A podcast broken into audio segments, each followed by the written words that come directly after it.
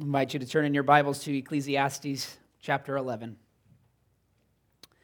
Ecclesiastes chapter 11, we'll be looking at verse 7 through chapter 12, verse 8. And as the preacher draws towards his closing, we only have one more week in Ecclesiastes, but as he's drawing towards his closing, he turns his attention specifically to those younger listeners.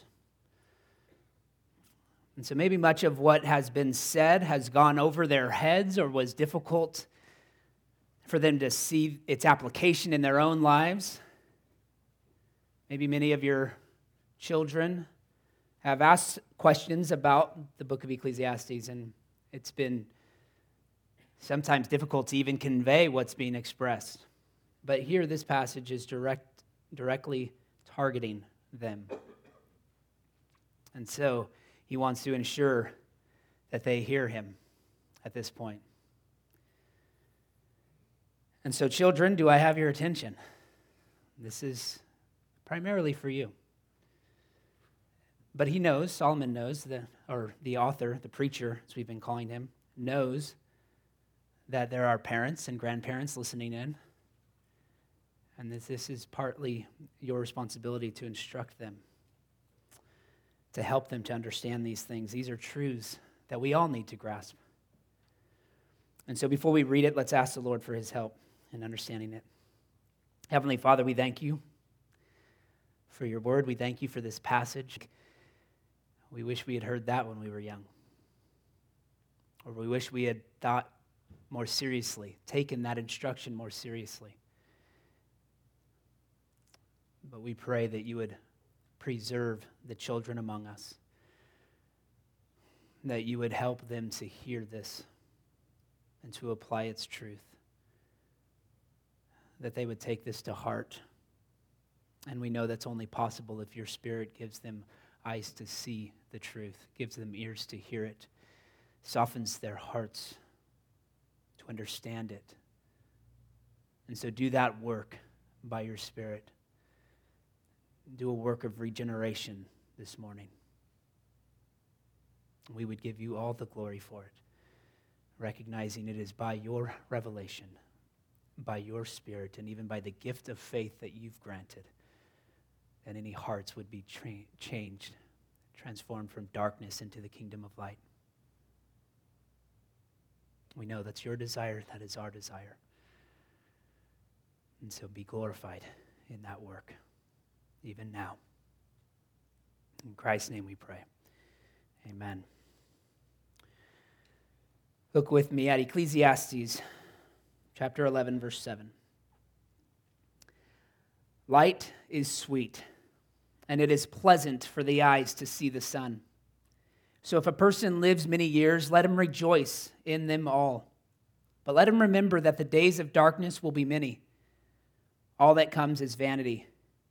Rejoice, O young man, in your youth, and let your heart cheer you in the days of your youth. Walk in the ways of your heart and the sight and the sight of your eyes. But know that for all these things God will bring you into judgment. Remove vexation from your heart and put away pain from your body. For youth and the dawn of life are vanity. Remember also your Creator in the days of your youth, before the evil days come and the years draw near, of which you will say, I have no pleasure in them. Before the sun and the light and the moon and the stars are darkened and the clouds return after the rain. In the day when the keepers of the house tremble and the strong men are bent and the grinders cease because they are few, and those who look through the windows are dimmed and the doors on the streets are shut, or on the street are shut, when the sound of the grinding is low, and one rises up at the sound of a bird, and all the daughters of song are brought low. They are afraid also of what is high, and terrors are in the way. The almond tree blossoms, the grasshopper drags itself along, and desire fails. Because man is going to his eternal home and the mourners go about the streets. Before the silver cord is snapped, or the golden bowl is broken, or the pitcher is shattered at the fountain, or the wheel broken at the cistern. And the dust returns to the earth as it was, and the spirit returns to God who gave it. The Vanity of vanities, says the preacher. All is vanity. Amen. This is God's holy word. Well, here is another call to enjoy life. And it says that in verse 9 specifically Rejoice, O young man, in the days of your youth. But it's couched in the reality of aging and death. Right? How do we deal with growing old? I remember weeping as a child at the thought of dying, fearful of growing old, wanting to stay young forever. Right? As you grow old, you experience things like midlife crises, crises. Right? You go out and buy a Lamborghini. You change your clothes and your hairstyle and you start acting differently. Right? You, you become a new person, trying to bring some youth back into your life. Anti aging cream can only hide the process for so long, quite ineffectively. Right? At some point, we have to face the music. Taking a realistic view of life, however, teaches us to appreciate the giver of life. I think that's what his goal here is in this passage. And in fact, I think we can summarize all of Scripture as God helping his people to remember what he has done for them. God helping his people to remember what he's done for them. One passage in particular, Numbers chapter 15, verse 39, says Moses is instructing the people. God's given Moses this instruction to give to the people to put tassels on their garments. And it says that, and it shall be a tassel for you to look at and remember all the commandments of the Lord, to do them, not to follow after your own heart and your own eyes, which you are inclined to whore after. So you shall remember and do all my commandments, and be holy to your God. I am the Lord your God, who brought you out of the land of Egypt to be your God. I am the Lord your God. It's a reminder. They set up Ebenezer stones so that their children would ask them about the work of God in the past. And he'd given them their, the word to meditate upon, to memorize, and to reflect upon, so that they might remember what God had done for them. And we find this from Genesis to Revelation, right? This call. And so I think in this passage, what I would say is experiencing true joy in life. And again, remember, this is for those who are young. Experiencing true joy in life begins with remembering your Creator. It begins with this call to remember. Remember your Creator in the days of your youth. And so, this opening section, verses 7 through 10 of chapter 11, is a call to enjoy bright days while you are young. Enjoy bright days while you're young. Listen to verses 7 and 8 again. Light is sweet, and it's pleasant for the eyes to see the sun. So if a person lives many years, let him rejoice in them all, but let him remember that the days of darkness will be many. All that comes is vanity. So Think about that. He's saying light is, light is sweet and it's good. It's pleasant for the eyes to see the sun. He's not saying, hey, kids, go outside and stare into the sun. That, that wouldn't be so good. That wouldn't be so pleasant, be painful, and cause harm to your eyes. But his point is enjoy God's creation. Get outside, enjoy the sunlight. The sun is good for you and rejoice all your life in these days that He's given you. But He also gives this caveat here right, to remember that many dark days exist. He's not naive. And he's not so optimistic about the lives that children live that they would never experience dark days, even in their youth.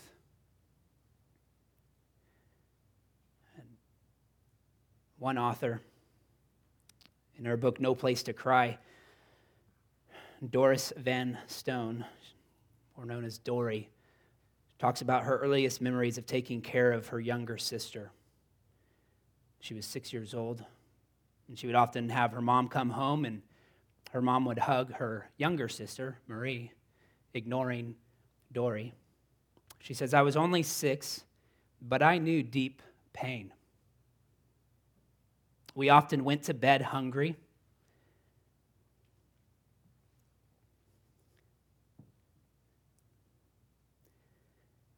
We often went to bed hungry, but the pain of an empty stomach was more bearable than the emotional hurt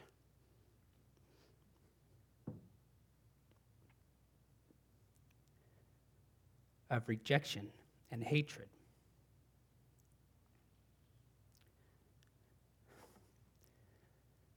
This is a, a painful book to read. And, and this is like literally page two. But she says, I was never held, touched, or cuddled. She says, I knew I was different, ugly, and a burden to my mother.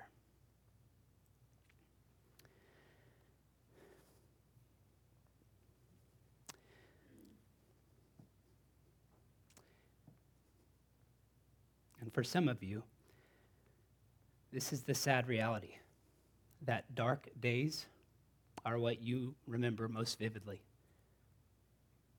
about your past. And so, this call to rejoice, this call to enjoy life falls flat.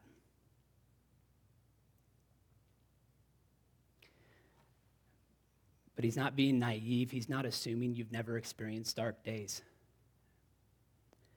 And if you're a child who, who doesn't have those dark experiences, you should be filled with gratitude. But you should also prepare and know that they are ahead. But here's the message he gives to you don't let the dark days of your past define how you live in the present. Right? Don't let those days define who you are as a person. Those experiences don't having those experiences in your past doesn't mean that God doesn't love you, that God doesn't want to restore you. Doesn't mean that you've been left out in the cold. It's a call here, though, to rejoice. Verse 9 says, Rejoice, O young man, in your youth, and let your heart cheer you in the days of your youth. Walk in the way of your heart and the sight of your eyes, but know that for all these things, God will bring you into judgment. Now, again, he says to rejoice in your youth, even recognizing that your heart should cheer you up and not bring despair into your life. should not be filled with sadness. He says to do what you enjoy, do what you desire, even. But again, he has to pull back on that a little bit because Oftentimes, what we desire is not good. It, it will actually bring greater pain into our lives. We desire to go out and play in the street, but that's not wise. And so he does say, enjoy life. But know that God will judge, that sometimes you have to prioritize, right? God's will. And recognize that your greatest joys are in submitting to him as hard as that sounds. Sometimes the best thing is listening to your parents. Verse 10 says to remove vexation from your heart, put away pain from your body, for youth and the dawn of life are vanity. Again, here he's his call to get rid of anxiety and let go of pain. It's not just an idea of getting over it, of forgetting what happened in the past. But he's saying you're too young to live in that perpetual state of sadness, to let that constantly dictate your decisions and moving forward. Children, do you understand this? You're not too young to pay attention. You're not too immature to have an idea of what we're talking about here.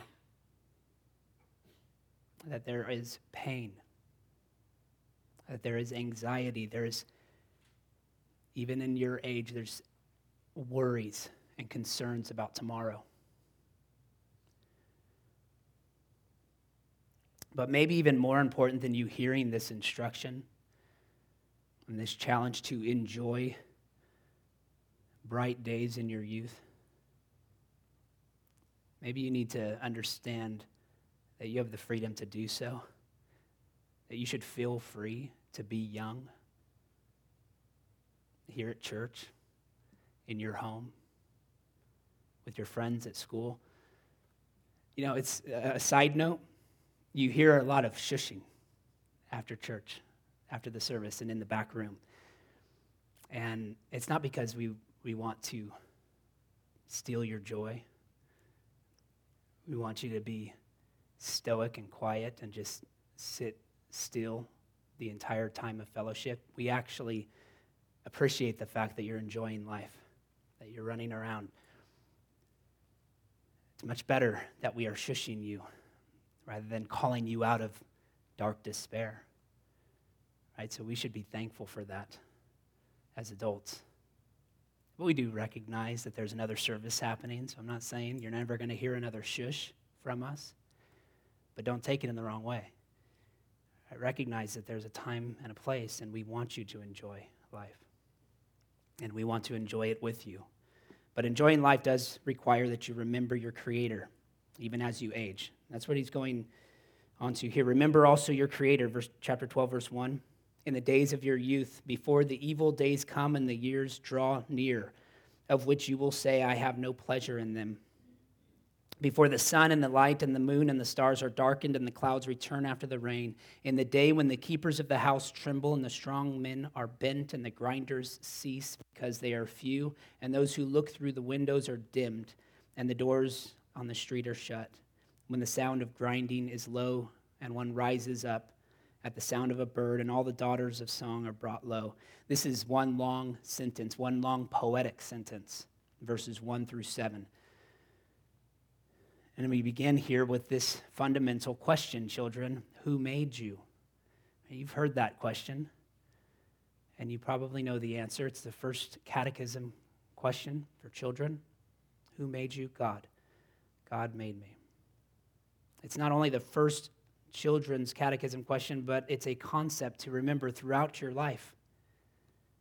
Right, to reflect upon that truth, God as your creator. Every time you walk outside, reflect upon the creation God's gifted you with to enjoy. And while you are young and haven't experienced the adversity and the darkness of aging. Again, he's already talked about dark days just a few verses prior. He's not saying you, you don't experience darkness, but he's saying you have yet to experience this negative effect of aging. And they, that's what this sentence is primarily about. It's a reflection upon the aging process using metaphorical language. And it's beautiful. It's something to appreciate, even just in the language here. There's a, the guardians in verse 3, or he says, The keepers of the house tremble. The keepers, these are your, your hands, which you used to be able to clench and use for defense. They now shake with age. Strong men are your legs. Right now, you can leap and jump and do incredible things with your legs. You have strength there. You can kick. You can run fast. As you age, the strong men are bent, they're crooked. Your teeth are the grinders, the grinders that cease because they are few. These are the teeth that right now you enjoy falling out and you know that they're going to be replaced with adult teeth, but when you're older, you'll continue to lose teeth. They'll be few or fake. And that day is coming. The windows are the eyes that grow dim, right? Our eyesight gets worse. And then in, in the in verse 4, several examples here. And the door, doors on the street are shut. The sound of grinding is low. I do think this is a reflection upon like the, the doors being our ears, being able to hear. The sound of grinding is low. Even our ability to, to eat becomes, we have to eat softer things. Can't chew so well because our grinders are few. Right? So this is all an image of, of growing old when people remain indoors, when hearing fades, when sleep becomes fitful so that a bird can wake us up. Right? It's poetry, and it's meant to move you with its use of language. So, kids, use your imagination and think about the effects of growing old. Think about a building that is decaying. Aging tends to decrease your appreciation of life.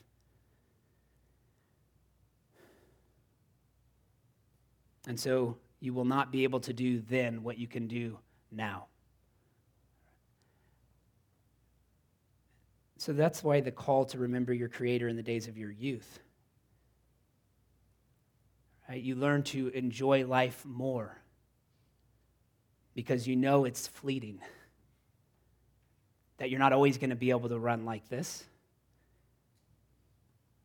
Aging, again, decreases our appreciation of life, at least the physical experience of life.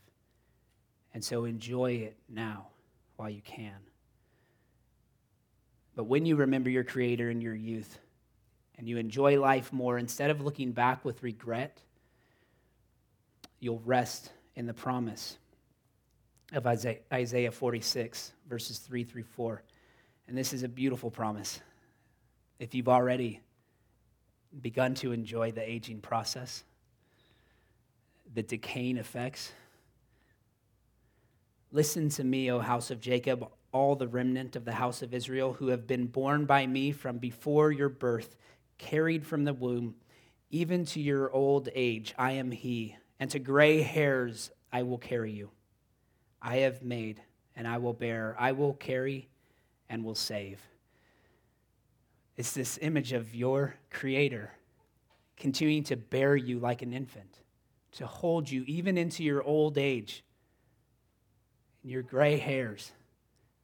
When you can no longer walk on your own, He, he holds you up and He sustains you.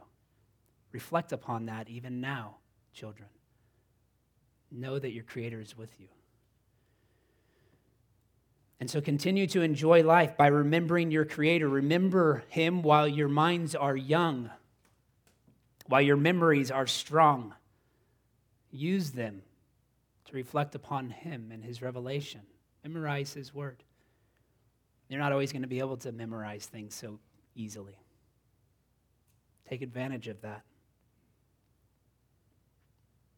Remember God while your skin is still soft and unblemished and you grow to curse your skin. And remember God and appreciate it. Your regrets are few now.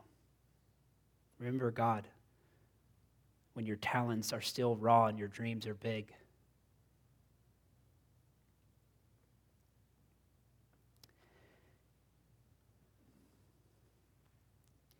And if you can remember your Creator now, when you're older, your decaying body will remind you of the years of strain and toil that the Lord carried you through. And so that even in your old age, you will not curse it. Right, but an aspect of remembering does involve looking forward even to our death. And that's where he closes verses 5 through 8. He's still using metaphorical language, it's still part of this same sentence, but the topic has shifted specifically to death and dying. So, verse 5 they're afraid also of what is high, and terrors are in the way. The almond tree blossoms, the grasshopper drags along. This is the older person who's afraid of heights, who's even, even a small step becomes a challenge for those who are older. They become afraid of stepping up or stepping down. So fear of heights increases. The almond tree blossoms. This is a picture of your hair growing white. When walking becomes awkward, like a grasshopper dragging along. That's an image that you only see when a grasshopper is dying. Right? When a grasshopper no longer is able to hop, it drags along. You know it's on its last leg. And so these are images of, of death, images leading us to dying. And then desires fail. It is talking about aphrodisiacs there, failing to do their work. So to talk to your parents about that one. Verse 6 before the silver cord is snapped, or the golden bowl is broken, or the pitcher is shattered at the fountain, or the wheel broken at the cistern. This is an image as well of death, this, uh, a lamp that breaks where the light goes out, or the well, the water well, which feeds us water for life, no longer works. The well is broken, the wheel is broken. You see there that, that language of of being broken. It's an image of death. Again, verse 7 and the dust returns to earth as it was, and the spirit returns to God who gave it. Again, death returns a body to the earth and a spirit to God to receive or to judge. But finally, we have this image of life after death. It's alluded to, but it's very vague, even here. Right, you got to go beyond Ecclesiastes to understand more of life after death. And he concludes with vanity of vanities, says the preacher. All is vanity. This is finally bringing to conclusion what he began with in chapter 1, verse 2. Vanity of vanities, says the preacher. Vanity of vanities. All is vanity. It's almost a direct quote here. And inclusio, he's bracketing all of his thoughts with this point. And Sidney Greidanus says the he gives this illustration. He says the English pastor poet John Donne, who lived in 16th century, he bought a coffin and he placed it in his bedroom.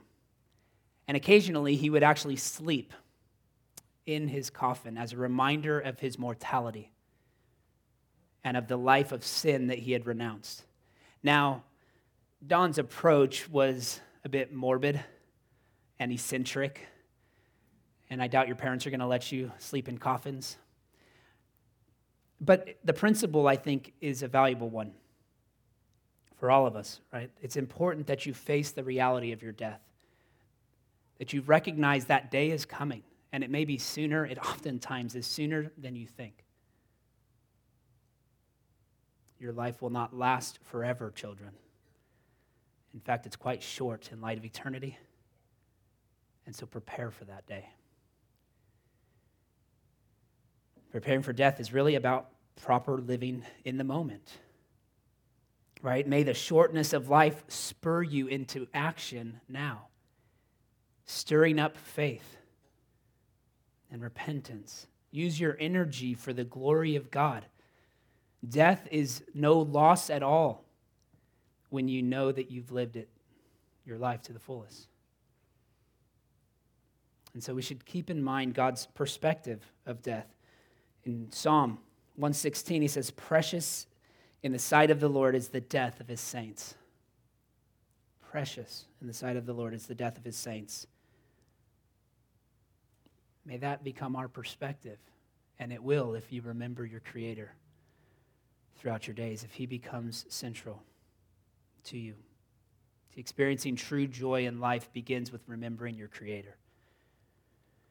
And so enjoy the bright days while you're young Remember your Creator as you age, and prepare for death while you can. But Phil Ryken gives a good conclusion to this passage. He says, Your Creator remembers you. Right? Even if you do not always remember Him. The security of our salvation does not depend on our remembrance of God, but on His promise to remember us. And so the resurrection of our Lord ensures the truth of this promise. As Jesus himself taught in John chapter 6, verses 39 and 40. And this is the will of him who sent me, that I should lose nothing of all that he has given me, but raise it up on the last day. For this is the will of my Father, that everyone who looks on the Son and believes in him should have eternal life. And I will raise him up on the last day. So it's precious for your eyes to see the sun, but it's critical that your eyes see the Son, the Son of God, and that you believe on him. Children, if you hear nothing else, please hear this. Look to the Son and believe in him. And begin rejoicing with anticipation for the day of his return. Let's pray.